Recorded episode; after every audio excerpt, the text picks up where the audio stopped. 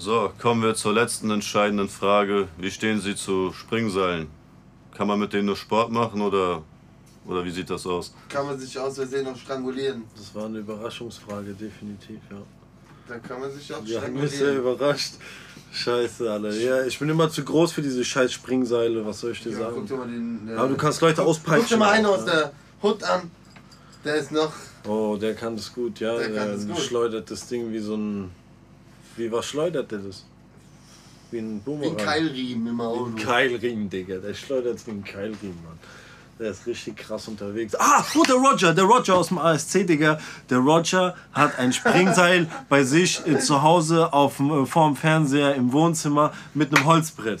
Und dann macht er beim Fernsehgucken, springt der Seil. Der Idiot. Ja. Ich schwör auf alles. Wie Wirklich, der. Roger, Digga. Nein, der hat ein kleines Holzbrett, Bruder, und er springt Seil. Bam.